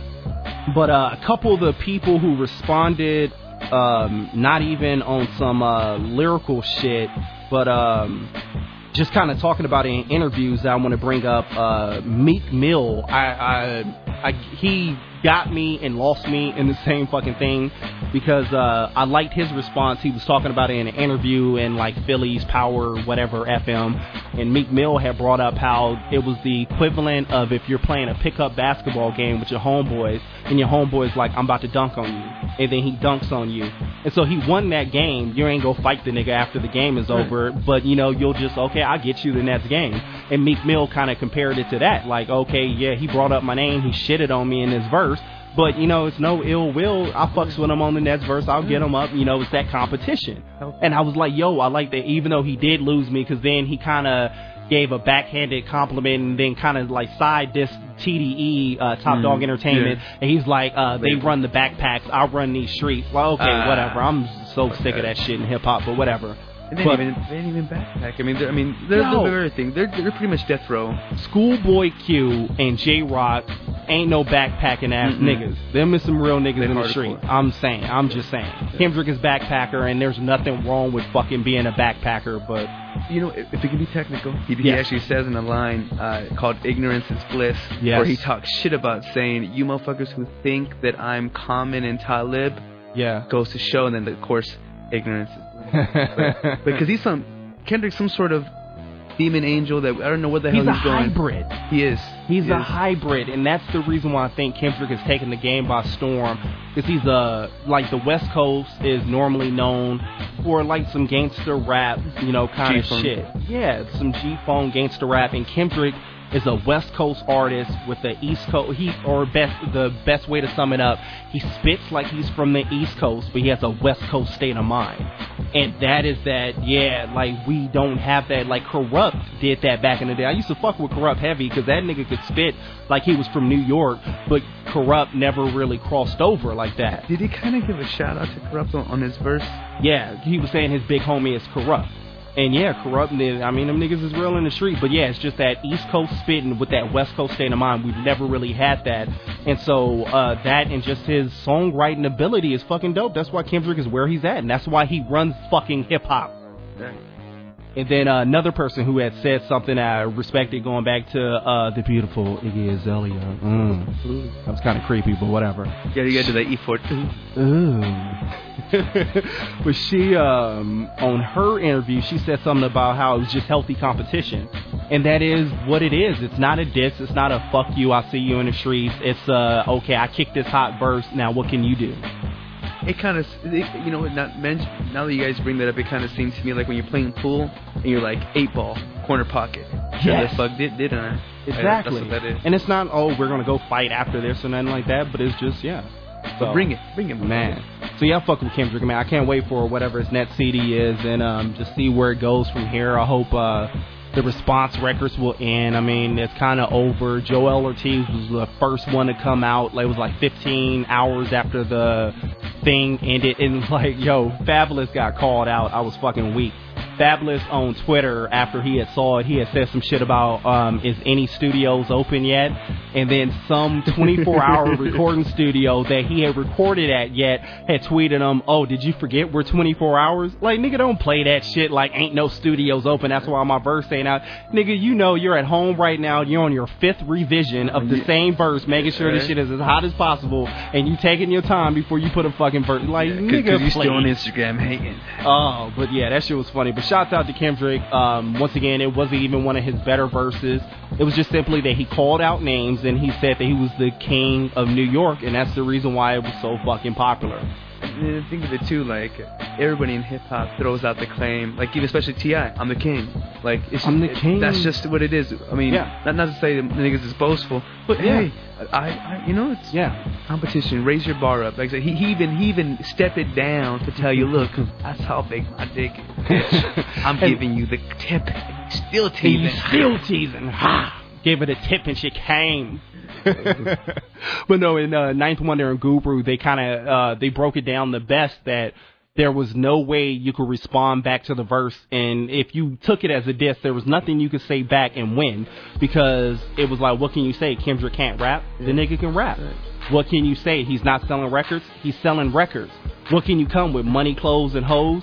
He's mentioned in his verse that that's what's wrong with hip hop. He's not even gonna wear brands anymore. I love that. Yeah, I'm not even wearing brands anymore, nigga. I got white shirts and Cortez. Like, there's nothing you can say back. So just leave it alone. Checkmate. Yeah.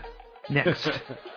So on to the next one. We talked some hip hop. Let's get into some current world events or whatnot.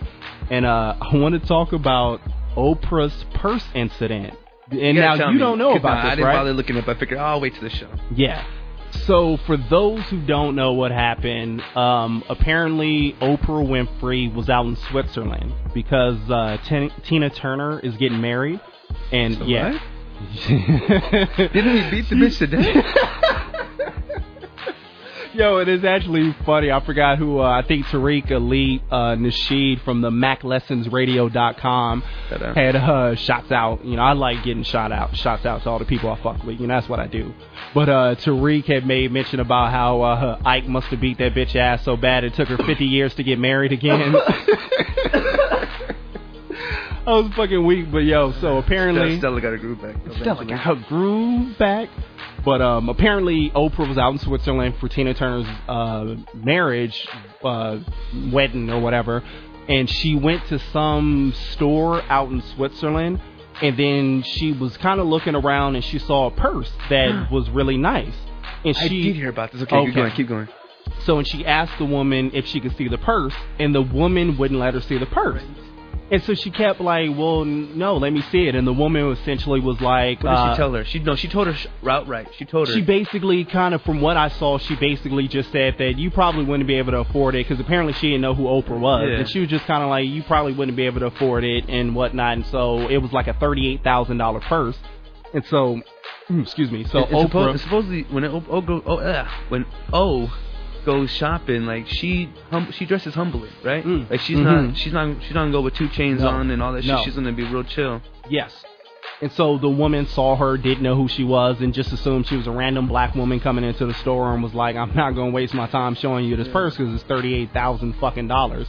So anyway, Oprah got back to the States, and from what I heard from Oprah, it wasn't even like a big statement. She just was having a conversation with some friends, and she brought up what had happened out in Switzerland, and then the story leaked. And then you know how the fucking media is. They flipped it around and turned it into Oprah's claiming racist shit going on in Switzerland. And they blew it up into this whole, you know, big problem, big situation or whatnot.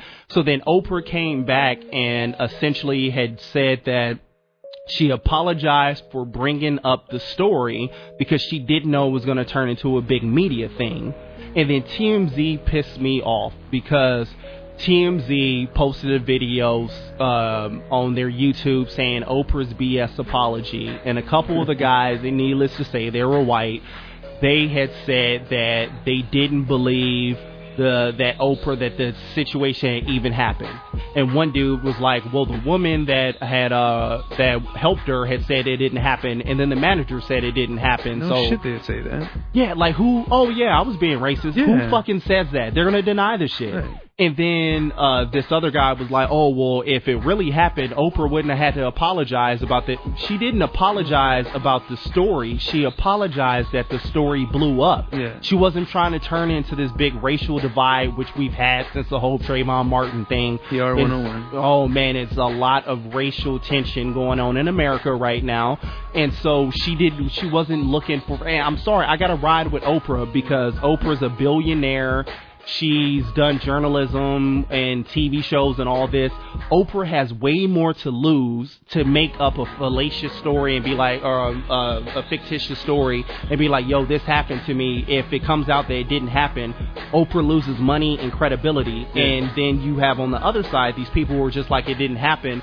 Like, Oprah has way more on the line. So I have to ride with her and believe that it happened that way. Yeah, because she's going to lose, what is it, for the book club members. But then anytime you bring someone to a race or social divide, you know, they I like that Negro, but you know what? No, she's making a lot of race. There's thing with race, and I don't know what side. I think I'm gonna back out of this one. Unsubscribe. And so I just got to ride with her, and I kind of got upset, you know, like I said, because it's one of those things where we talk about it like I'm pretty sure everybody in America can agree there's still racism and sexism and ageism and religionism, whatever the fuck however you would call that. There's still a lot of prejudice in America. Right. But then there's this whole thing where when someone feels that they've been treated unfairly because of their look or their sets or whatever, then you have these people screaming from the peanut gallery like that didn't happen.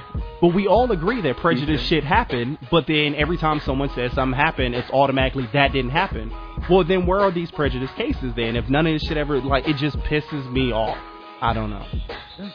And there was another incident that happened actually in the news recently because once again going back to my Numbers Never Lie show on ESPN, there was an incident where my man Hugh Douglas got fired from his job. He was one of the panelists on the show. He's a black dude, and he got fired from this show.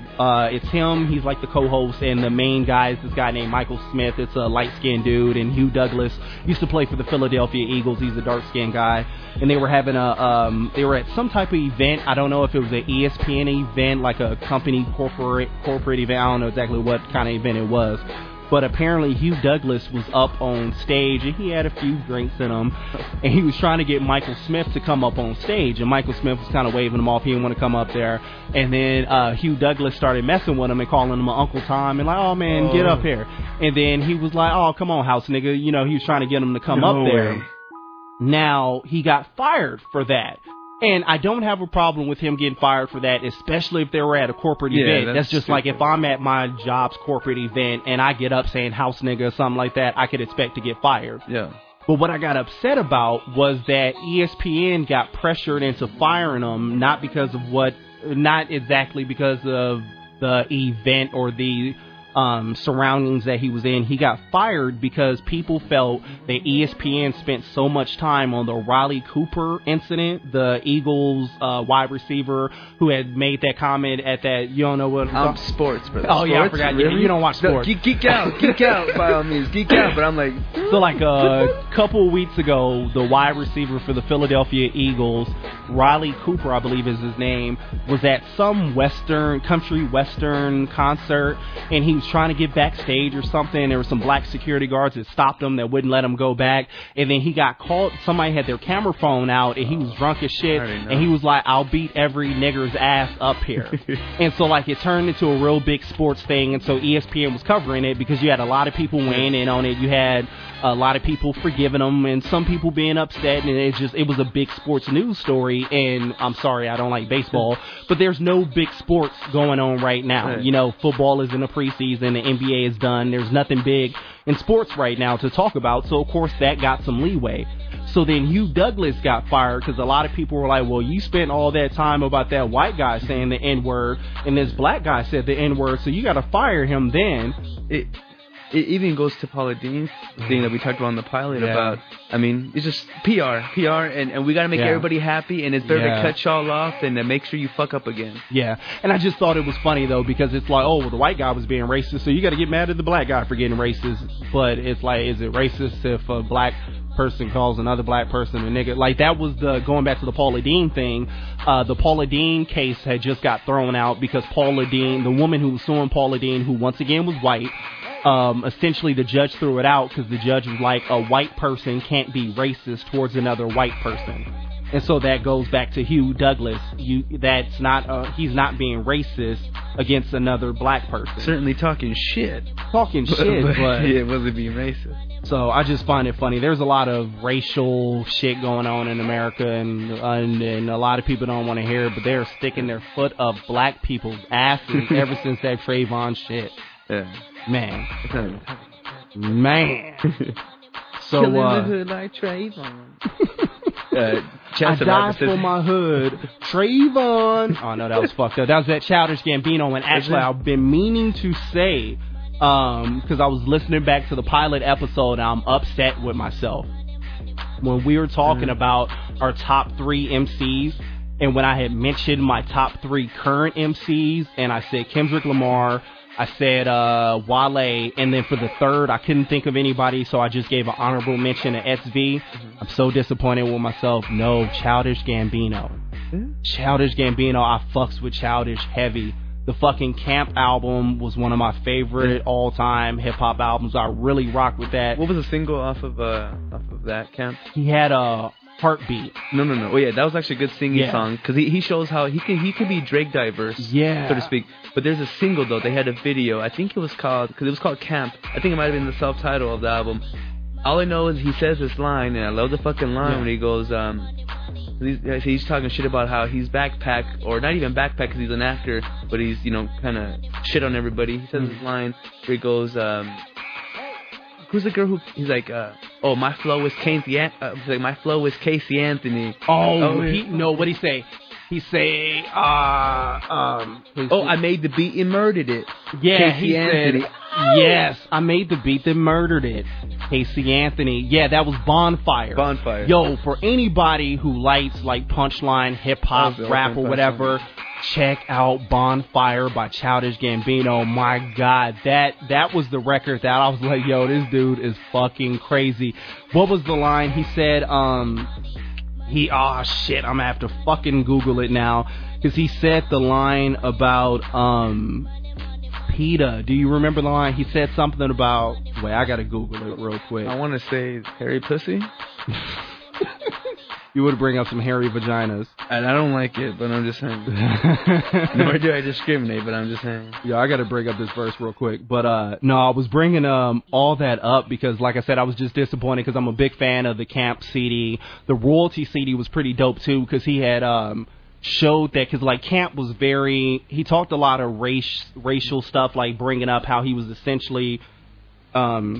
He was essentially too black for white people, but too white for black people, and how he kind of always felt like an outsider.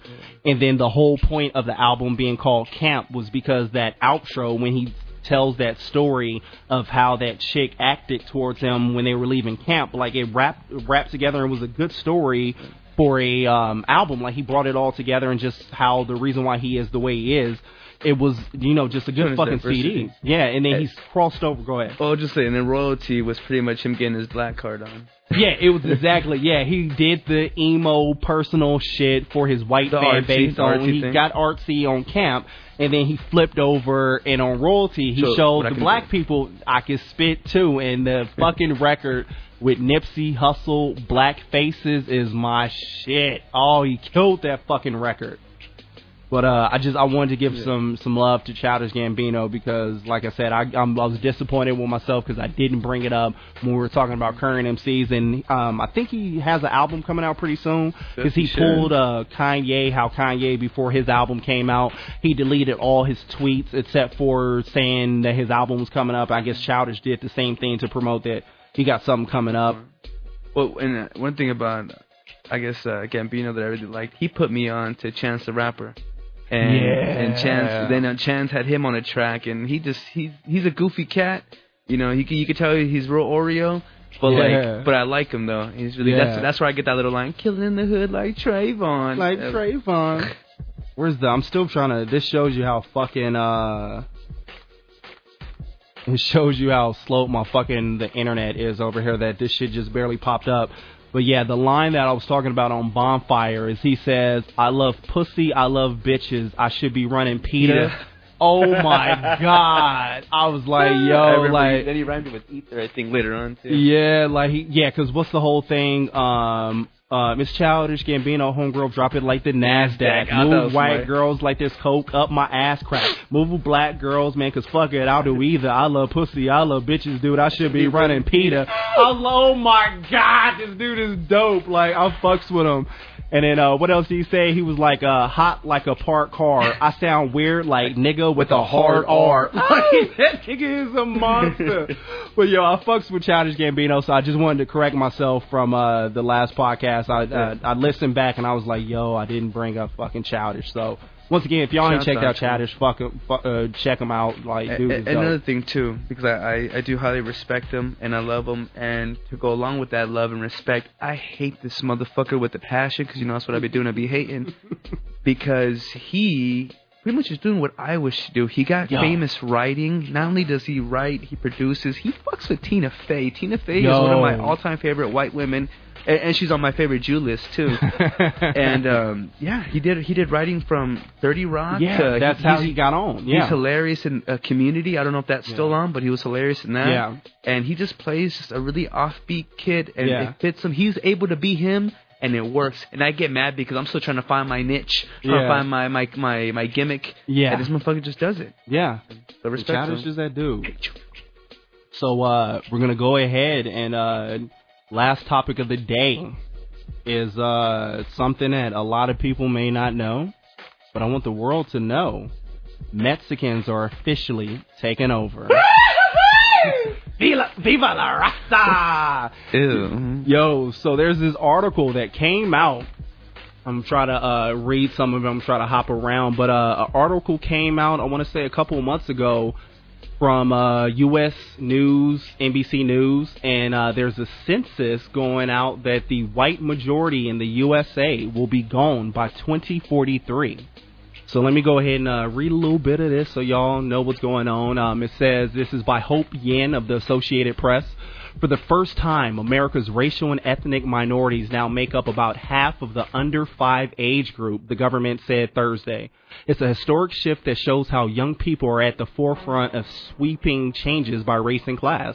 The new census estimates a snapshot of the U.S. population as of July 2012, comes a year after the Census Bureau reported that whites had fallen to a minority among babies, fueled by immigration and high rates of birth, particularly among Hispanics, racial and ethnic minorities, and are growing more rapidly in numbers than whites. Now, it says the government also projects that in 5 years, minorities will make up more than half of children under 18. And then not long after, the total U.S. population will begin to decline in absolute numbers due to aging baby boomers. Now, when it comes down to the stats, let me scroll down and find this. Oh, shit's stopping, motherfucker. So essentially, as of 2012, more white people died than were born. And they're not having as many babies. And there's a lot of stuff in white news that you're not gonna get on TV, and I'm not trying to be racist. Don't be politically correct, my friend. We have this shit for a reason, to talk all the goddamn shit we want to. It's unfiltered. It should be. Now, the media is essentially a white media, so in all honesty, they're going to be careful how they portray themselves on TV. I mean, it's just honest. You know, you're going to protect your own. And so it's a couple of different news things that have come out recently. Like there's one, like you hear a lot about the black on black violence and how more blacks are killed by other blacks. Well, as of last year, 84% of white people got killed by other white people. White people are also... What's up? Oh, no, it's like dog eat dog. Dog eat dog. And another thing that's going on is that the unwed or children born in single-parent households are growing more quickly in white households than anywhere else. So a lot of the stuff that you hear to break down the brown and black people in America, the white people are doing it too right now. I think it's funny because you know how it's cool to be black? White men are understanding, hey, I can get bitches pregnant and dip. How fucking racist is that? That's pretty goddamn. Pretty racist, hashtag racist. But, I mean, that's what we do over here, man. We keep it 100. But, yeah, the latest... Oh, go ahead. No, well, that whole thing about that, and I'll let you look it up so you can get accurate numbers, it's kind of been said like that for a while. Like, I mean, Mexicans, we done been flooding the world for a great while. There's a reason why we don't want you motherfuckers over here, you know? There's a reason why I should be extradited and fucking kicked out of the country. And, yo, and this is my thoughts, though, on immigration, because I do understand, like, there should be some type of requirements. Like, I just found out in Canada, if you want to become a Canadian citizen, you can't... Healthcare. Oh, man, I'm trying to get to Canada. Real talk. But there's... if you have a DUI, you can't come over and be a citizen in Canada. Like, they're like, oh, you drink and drive? We're not fucking with that. Stay out of our country. Respect that. Yeah, I have nothing but respect for that, but... I have a problem with that whole... What's up? I'm like, I'm not allowed there, but I respect it. But there's this whole notion or this whole thing that I hate when I hear the whole, they're taking our jobs and like, oh, if you let all these Mexicans over here, won't be any work for anybody else. I have a problem with that because as we spoke on the pilot podcast, I read a lot. You know, every 2 weeks I try to get through with a book, and I'm not talking about Hunger Games and, you know, all these fictional stuff. I'm talking about, you know, I read a lot of nonfiction and just so I can understand what's going on in the world and history and so on and so forth. But I had read Frederick Douglass's autobiography, and I thought it was funny because in the autobiography, for those who don't know who Frederick Douglass is, he was a very intelligent man who was a slave, and he essentially ran away and became a free man, so he got to write an autobiography from the point of view of someone who had lived through slavery and then someone who had became free. And so you got to really get an idea of what was going on back then during slave times. And he wrote his autobiography, and he talked about how he made it up to New York because slaves were free up in New York. And he talked about how he was looking for work at like a shipyard and all that. And it was some free blacks who worked up there, and there were also white people who worked up there. And one of the main notions back there, a lot of the reason why people didn't want slavery to end is because they felt that if black people were set free, they were going to take all the jobs. So... it's just funny when I hear that same rhetoric being used with, oh, you can't let these Mexicans in here because they're taking their jobs. Just be aware of your history, white people. That's the same thing. Again. It's the same, and that's the reason why the whole, you know, you need to learn your history or you're bound to repeat it. Like, it's, once again, we can't let any and everybody come over. There should be standards to it, but just this whole notion that, oh, if Mexicans come over, they're going to take all of the white jobs. They're going to scrub toilets for pennies on the dollar, and I could have earned them 15 cents. And that's the thing, yo, shots out. I got nothing but love for Mexicans. I got nothing but love, and I got nothing but love for motherfuckers who done snuck over here and looking for work. I have nothing but love for y'all because y'all motherfuckers are getting it in. Right. When we talk about, oh, man, you know, unemployment is at this and that, every time I drive by Home Depot, I'm only seeing Mexicans up there looking for work. You know, if the unemployment is so fucking bad, why don't I see any black people on that corner? Why don't I see any white people on that corner? Like, if it's so fucking bad and, oh, it's been 2 years since I found a job, go stand on the corner on Home Depot. Really niggas make is some getting money. It. Get out there. Man. And we, for the listeners that are out of state, we're in Arizona, where it's a hot issue. It's a very hot issue. We're passing laws. We're really trying to filter motherfuckers out of here. Which, mind you, yes, we should filter, but, I mean, like I said, if we keep coming back and we're living and we're surviving, and on you cats who are trying to live off unemployment, like, it goes to show when you hustle, you get shit out of it. Yeah. You know? And my whole thing, too, is, you know, meanwhile, while we're in the Middle East blowing shit up and double-tapping, drone killing, and, like, there was a report that came out with drone killings is like a 92% failure rate or something like that, so we kill way more civilians than terrorists. Like, we're fucking people and, up and in the Middle East. And we lose more people to suicide. Well, that's a different story, but we shit's going the wrong way. But with all that shit going on in the Middle East, I just kind of look at it, okay, if there's a problem with all these Mexicans immigrating from Mexico, how about we spend all this money and resources helping Mexico? Like, the only thing that disconnects America from Mexico is this fucking invisible, imaginary line, mm-hmm. where if you're born on this part of the line, you're fantastic, you're American, but if you're born on the other side of this invisible, imaginary line, fuck what you're going through. Yeah. And there's another thing, shouts out to Vice TV, they have a YouTube channel that you can find. They do a whole bunch of documentaries. Yeah.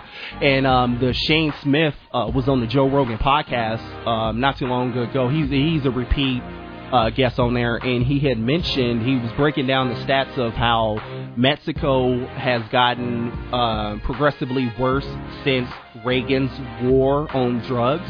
Like, ever since Reagan started doing all this, lock people up for marijuana and just really hammering home the war on drugs and locking people up. Ever since then, the drug cartels in Mexico have gotten so big because America is still the #1 consumer of motherfucking drugs. And they're getting it from Mexico. It's these drug cartels. So these motherfuckers are getting paid now because it's so strict in America, but they're still pumping these drugs over here, that they've gotten stronger than the fucking government. Yeah. So if we want to talk about how bad it is in Mexico, we got to look at ourselves. Right. We did that to Mexico. And kind of for my pot smokers out there, that's kind of another big reason why we can't pass laws and why they really won't take shit so far, because, look, it's coming from down south, and we can't fuck up business for them because we some hoes, and we want to go. And there's so many fucking stories out, like the #1, like one of the reasons why marijuana is still illegal, you know, in my honest, like, I don't smoke weed anymore. I smoked weed for a very long time, but I just stopped. It got out of hand for me, much like drinking got out of hand, and so it's the same fucking thing, but I put marijuana and alcohol in the same fucking categories, except marijuana isn't going to have you come home high and beat your wife. I've driven while I don't need marijuana to beat me. I don't need this shit. I beat her for free. Let me not joke like that, because some of my girl's family might watch this. Like, I knew the black man was going to hurt her. I knew that black man was all wrong for her. It's never true. But, yo, and then there's reports of, like, how there's a medical marijuana place, and they make the most money off of the medical studies of marijuana, and they're one of the big lobbyists of the reason why they don't want marijuana to become legal, because if it becomes legal, then they lose their rights to pumping that shit out to different doctors and all that, so they're going to lose money.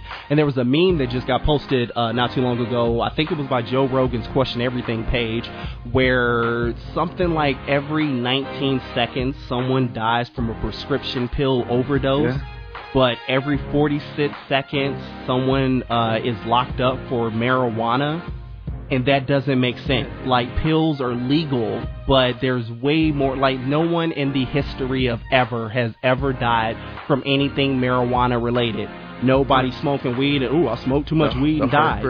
No one is smoking weed, hopping behind the wheel of a car, running people over. Like, there's no reports on foul of someone dying at the hands of marijuana. And Joe Rogan actually has a fantastic joke about it, that more people in the world die every year from coconuts falling out of trees and hitting them on their head, but no one's going around trying to ban coconuts. Right. Like, so there's some fuckery going on with the reason why marijuana is illegal, is because certain motherfuckers are getting paid off of it, and they don't want other people. And then you can break down the private prison thing.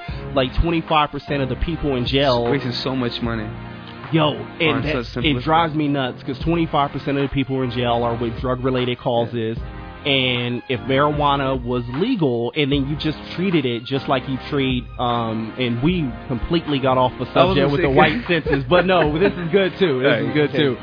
But yo, so 25% of the people in jail are in jail because of drug-related things, and so if you decriminalized it, similar to what Portugal has done. Do you know about the Portugal story? Portugal has done a study over the past 10 years where they decriminalize all the drugs. So it's not legal per se, but they just decriminalized it. And so there's a certain amount of marijuana you can have. There's a certain amount of coke that you can have, and so on and so forth. And if you have more than that amount, then instead of throwing you in jail and treating you like an animal, they send you to a psychiatrist.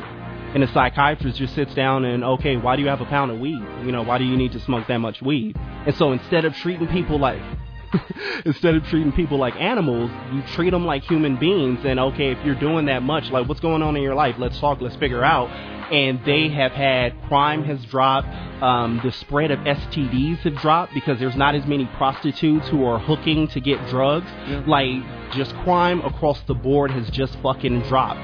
And they are at the standard of like, yo, maybe we should stop just throwing people in jail, because you throw somebody in jail, there's no rehabilitation. You're just throwing them in a cage. They're learning a few more hustles while they're in jail. Yeah, they're getting networking back out and doing the same fucking thing. Yeah, get a little workout on, get a little buff on. Getting paid on my dollar. That's why I support Sheriff Joel Arpaio, my bitch fellow nigga. Beans. Bitch nigga. They don't like him, but I love him. Bitch nigga. We friends on Facebook and Google Plus. But yo, speaking of, you know what I'm saying, people who hate Mexicans, you know, yeah. Back to the census thing. I mean, it shows how big that we're spreading when applications automatically ask, yo, are you Hispanic? Yo. Do you have bitter blood in you? Yo, that shit is crazy. Which really messes it up, because really there's no way of telling now, because they'll be like, are you white? Are you pure form? Yeah, and that's the thing too. They hit you with that. They want to make sure, are you pure? They want to make sure that you're pure white. Like, what are you? And that's the reason why I always put the failed or declined to answer, because I'm pretty sure, because like I have a white name. Gary Peoples, I put it out there. I have a white name, and so I put on my application. I put the decline to answer, because I could just picture if I was a 30-year-old white male. I mean, how dare you ask me my race? Right. And so, you know, I just want to get in the door and let's do the interview before you get shocked that this is a black man you might hire. But I'm wondering, because they do have, what is it called when people get hired because they're black or because they're affirmative action? Affirmative action. Yeah. So I figure, what if because they have a demographic they have to fill? So if they have certain guidelines, then one thing though, a lot of people don't know, affirmative action is a bunch of BS. Like, not as many black people get hired under affirmative action as like Fox News would like people to believe. No, but I would think they don't hire for that same reason. Like, oh, we have enough blacks already. No, we'll no, thank you. Exactly. And it's funny, I had saw a meme. Shouts out to Tariq Nasheed again. His Hidden Colors Facebook fan page. He had posted a meme, and it showed it was like a cartoon of Trayvon dead, and it said this has nothing to do with race, and then there was a picture of Oscar Grant dead, and it was like this has nothing to do with race, and it was all these different pictures, and it showed a picture of a black dude and a white dude sitting down next to each other at work, and the black dude was getting a promotion and the white guy was like, that's all about race. It was fucking hilarious. But back to the census thing and white people losing their mind. So 2043, Mexicans will be the Hispanics will be the number one demographic in America. Spreading. And so I read the thing, and like I have no problem with it. Like, fantastic. Whoever the fuck is running America, run America. Yo, I was gonna say yes. You know, because people gonna reign supreme wherever. So just the fact that we're gonna spill the blood and we're gonna mix and all this shit. But I had heard some sort of like conspiracy theory that there's like a farm somewhere where they're keeping like purebred white people and making sure that they don't crossbreed with any other races. I know that sounds really far fetched, but I want to believe that though, because come on now. Yo.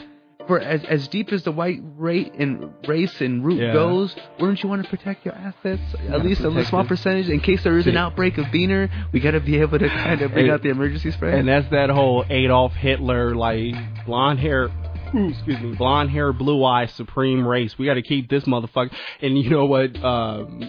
Fucking England, like, I don't want the Queen to get mad, but like, that's some shit with. Like, the same family has run England forever and a day, and like there was a report recently that I got excited. I got too excited, hit the mic. But there's this report how everybody in England comes from the same family line that's only like 1,000 years old, and so it just shows like how much interbreeding like that they do, and like.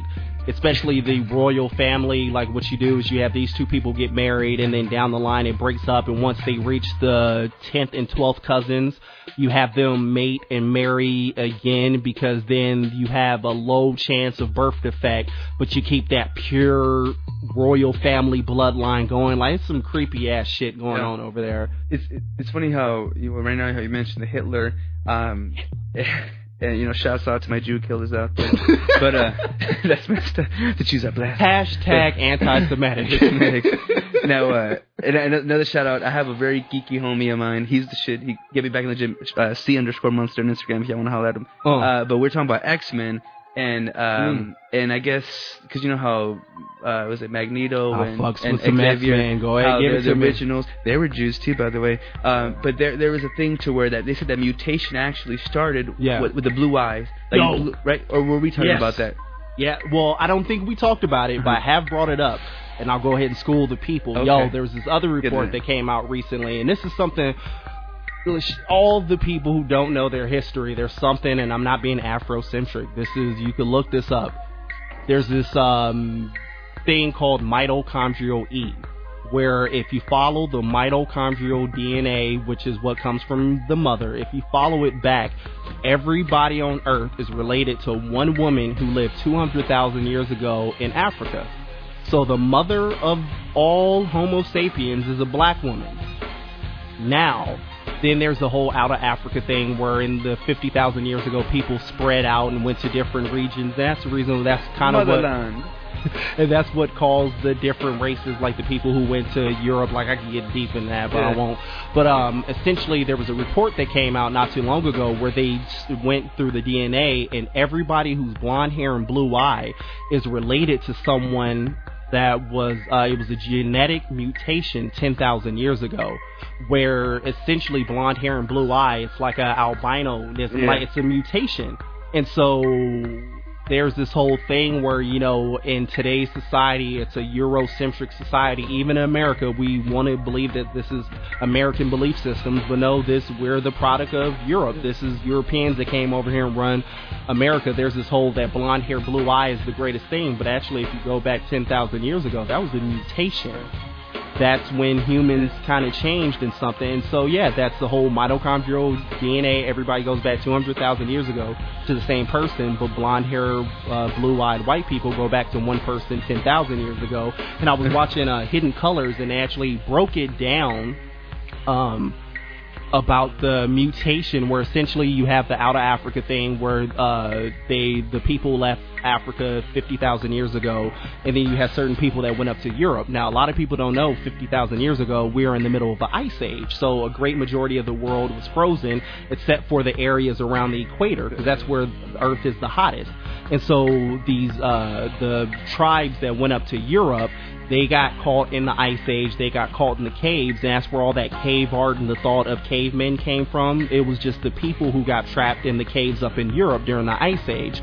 Now, the reason why the blonde hair and blue eyes started to develop over time was because the reason why black people are dark is because the dark skin protects us, the melanin in our skin protects us from the sun. So we could be out in the sun and we're not getting skin cancer or anything like that. But if you're in an ice age, if you're in a cave, you need more of that vitamin A and C and whatnot from the sun. So you start to shed your melanin because you need to bring in more of that sun. Then, you know, black people have nappy hair and all that. It's to, once again, it protects us from the sun. Now, the white people develop the long hair because now they need to keep their brains warm. And so the hair grows straight and it covers the back of the neck to keep them warm. Now, black people, we have big noses. Everybody knows that. And it was once again... breathing all the white man's air. Breathing in all the white man's air. And the reason why we have big noses is, once again, we're in Africa, we're out and about being hunter-gatherers. We need to suck in more air to cool the brain down. Now, the people who became white people up in Europe, their noses got smaller because they didn't need to suck in as much air because the brain was already cool because they're in a cool environment. Like, yo, science is a motherfucker. They kind of broke down, you know, where it came from. But then there's this whole notion, though, you see a lot of it that, you know, the Greeks and the Romans and the great white civilizations of the past were the only ones who did anything, but that's not quite the case. But, and I don't... Well, go ahead. Oh, no, I was going to say, I mean, that makes total sense. And if we do all have a trace back to the motherland, whether it be Queen of Sheba or what have you, that would explain my massive dick. But well, it's kind of funny, especially, and actually the geeky notion that I want to say before we went into other shit is how they're saying, you know, how back to the X-Men line about how it was during the Hitler times where all the segregation, all the mutation shit happened, all this pure whiteness was a fucking mutation. And it was out of his ignorance that he felt he was a superior race over just some shit that just eventually crosses past. And once again, you know, I'm pretty sure there's some people out there scoffing at this, and this isn't, once again, meant to be racist or like, because that's the one thing, the reason why a lot of people hate that mutation word is because when you think mutation, you think something bad, but it's not necessarily, bad. It's just, it's a changing in DNA. It's a changing in people, but that's, and once again, you can Google it. To every blonde-haired, blue-eyed person is related to a mutation that started 10,000 years ago. So go ahead and just do your research before you hit me up on Twitter, @ArizonaVerse. Fuck you and your black Afrocentric views, but... Since we're giving Twitter shout-outs real fast, you can find me at TweetPopple, that's my Medium page, at BadPopple, that's my Pervy page, and at SoulPoppo, and that's my Christian page, and I think I have a poetic one and some creeper one, but I don't really use those too much. He's mild schizophrenic, but don't mind him. But creepy and I know it. We're going back to the census of 2043, so to wrap this all up, like I read that article, and I thought that was pretty interesting, but what was more interesting is when you get to the bottom of the screen and you start reading the comment section, and I have this viewpoint where if you really want to know how people think, visit the comment section of any website that you're on, and a lot of people... call it internet or keyboard courage. But no, I think that's genuinely how people think, because I've never said anything racist or sexist or fucked up in the comment section. I'm just saying how I feel. And anybody who says something fucked up in the comment section, that comes from somewhere in you. That's all truth. That comes ignorance from somewhere. And so I read the article. I'm like, okay, that's dope and all that. Now, I come down to the bottom of the, and once again, this is the U.S. News one, and when you get down to the bottom and read some of the top comments, motherfuckers is racist. America, you racist. Let's see some of the comments. So this guy, Dick-21, a whole bunch of other numbers, says, from this article, we are going to be more like Africa or Mexico in the future. Neither seem appealing. Wow. Damn. This other dude, Jazz Cowboy, says, I'll be gone by 2043, and I'm taking the white majority with me. Good luck. Let's see what else. This one dude, I don't even get this. He says, by the time this date rolls around, what is left of the country will be Chinese Muslims. I bet. How much money we owe to the Chinese? Yes, but why Chinese Muslims? Like, because Obama's taking us there? I don't know. That we're going to start sucking the Middle East dick and all become Muslim? And that's the whole, you're so racist that the racism doesn't even make sense. Yeah. You just racist. That's just... let's see what else they said. Geo Tetson, which I shouldn't be surprised that Tetson is getting racist. The Geo thing. Yeah. But it says, when this happens, there will no longer be an America. It will slip into just being another third world nation. Like, damn, exactly. Like, when white people ain't running shit, it's just going to fucking go to the ground. Like, only the white man could run a civilization properly. That almost makes me want to be proud to be my race. Yeah. Like I said, I hate it. And then somebody said, I'm going to marry me an Aryan blonde woman to help the white race. That's what I want to do, too. For the opposite reason, though. I want to help spread the virus. And then, let's see, D-Man says, well, fellow white folks, it has been a hell of a run. Minorities, I'm sure you'll take this country to even greater heights in the next 200-plus years than our founding fathers did. Best of luck. And then in quotations, it says, rummages manically through drawer for passport. And I want to know, like, where the fuck are you going to go? There's plenty of brothers out in Europe, so good luck thinking you gonna run shit there. Nigga, we everywhere. Mm-hmm. And let's see. Y'all heard niggas in Paris, right? Jay-Z and Kanye told everyone niggas in Paris. He was warning that guy, like, you don't want to go over here because niggas is in Paris. We getting it in over here. And let me see if there any more. JCB, whole bunch of numbers, says, as REM sings, it's the end of the world as we know it. Glad to be older. I truly believe my generation is the last one that will live better than the previous generation. All good things come to an end. We humans will screw the whole thing up, probably annihilate each other within the next 100 years, if not sooner. And I love that he put humans in quotations because he wanted to say that darker skinned people are going to fuck shit up. But by him putting humans in there, I'm not being racist. I'm just saying we're all going to fuck it up. Wasn't it some sort of amendment that said that we are all mankind or how it goes. So it's supposed to show my history. But there's some kind of line to where all men are created equal. Yeah. Man being the quote-unquote thing, yeah, what one would consider a man. And what you consider a man, because if you go back in time back then, especially with the slavery and all that, black people were considered 3/5 of a man. Like an animal. So, yeah, we were animals. We weren't full man. So this dream, this American dream isn't for you, buddy. It actually, I want to kind of top on those comments and definitely keep them coming. Yeah. But it reminds me of a movie, and I had to look it up right now, called Idiocracy. I don't know if you've seen that movie. Yeah, I've seen that. But it was a big burn because, all right, I'm going to read to you the summary of it. It says, Private Joe Bars, or whatever, the definition of your average American, is selected by the Pentagon to be a guinea pig for a top-secret hibernation program. Forgotten, he wakes up 500 years in the future and discovers society so incredibly dumbed down that he's easily the most intelligent person alive. Yeah. Now, the fucked up thing about this, when you find out this future 500 years from then, is that everyone is fucking Mexican.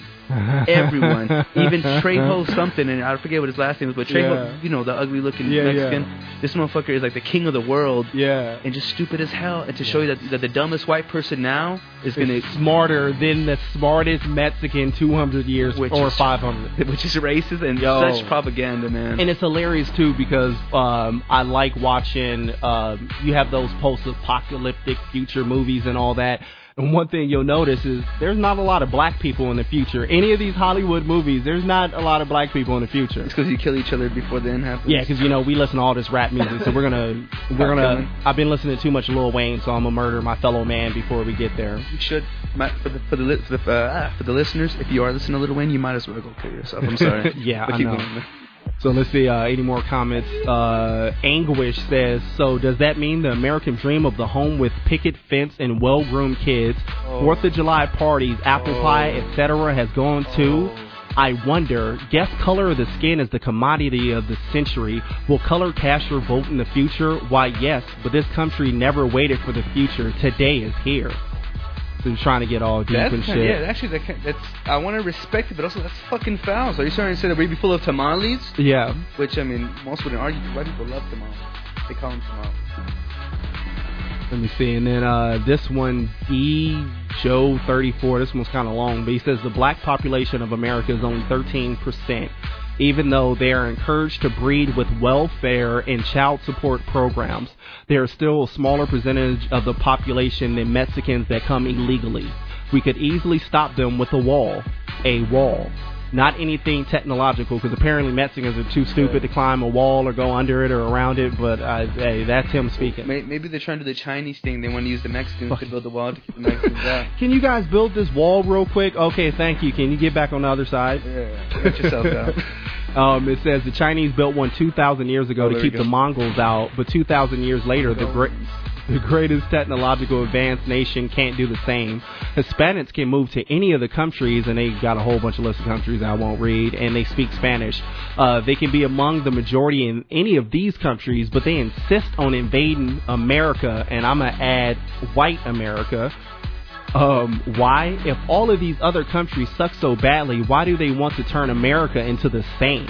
It is bizarre that people who want to change America so much but expect it to remain the same great nation that it currently is. Yeah. And then let me see, I got one more. It says Serious or Delirious posted, so will white people become a protected class too? Yeah, so that's about all I could read without getting completely upset at white people. And once again, it's not all white people. I'm generalizing, but it's these white people on this fucking thing. Yeah. Motherfuckers are racist. Real. Racist. Real. That's all I can say. That's just real. Motherfucking crazy. So, want to thank y'all for sitting in with us again with the IBHM podcast. Did you have anything else you want to bring up? No. I mean, I'm guessing we're going to kind of do what we did last time, throw all the little snippets, whether it be on our SoundCloud. Yeah, what's the SoundCloud again? So, y'all go ahead and hit y'all with the shit. Yeah, once again, you know, like I said, thanks for checking us out, IBHM Podcast, which stands for I'm Black, He's Mexican. Once again, the email address is I'mBlackHe'sMexican@gmail.com. And I forgot to mention this up, but if there's any artists out there or producers who want to check us out, who want to add some music, because, like, you know, we play the instrumentals in the background. We end the show with a song. Like, if you want to submit some shit, go ahead and hit us up at I'mBlackHe'sMexican@gmail.com. Now, one thing I will say, though, send us a link to somewhere where we could download it, like a Bandcamp or something. Don't just send me an MP3, because I'm not downloading attachments. You're not giving me your AIDS through the internet. Yes. I might, because I'm the type that doesn't like wearing condoms, so I might just do it. I like a raw dog. But definitely, yeah, send us a link so we don't have to do all that. And actually, I'm calling my buddy out, Big T05. Oh. Make sure you get it so we can get us a link if he just released a mixtape, and we'll probably talk about it next time. But yeah, send your stuff and shout. Yeah. And so find us on Facebook at facebook.com/IBHM podcast. You can find us on Twitter at IBHM podcast. We're on youtube.com/IBHM podcast, where I'll put snippets from the show. I'm just saying I'm black. So you just ad-lib.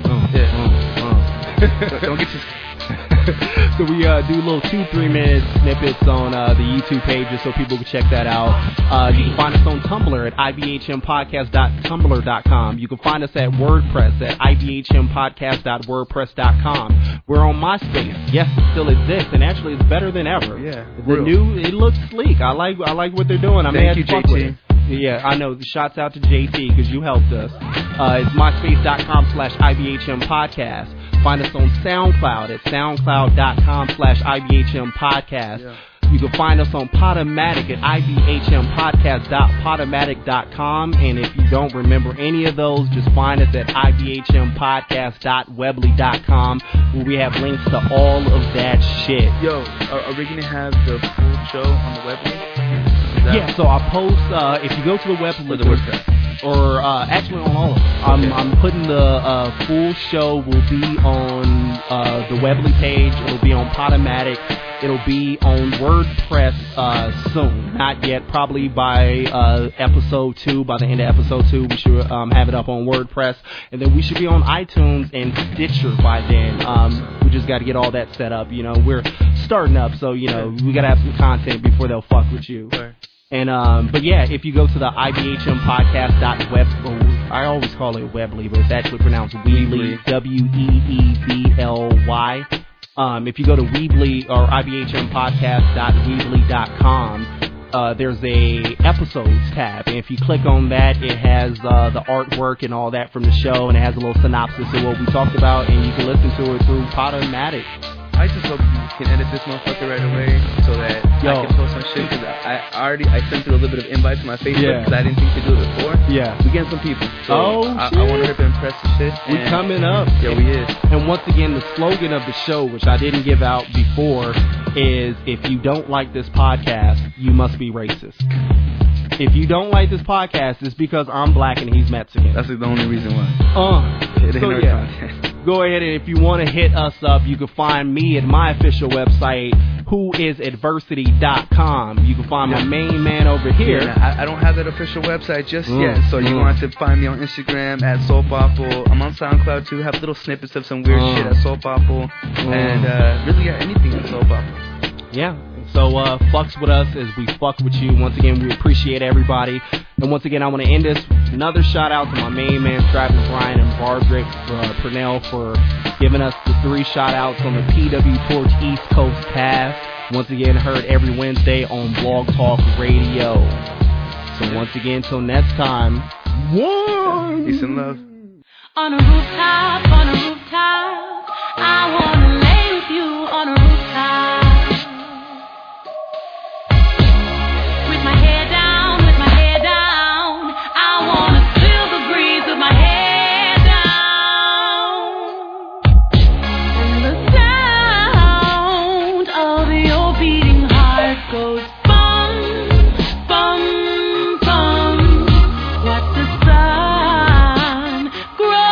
Across the trees.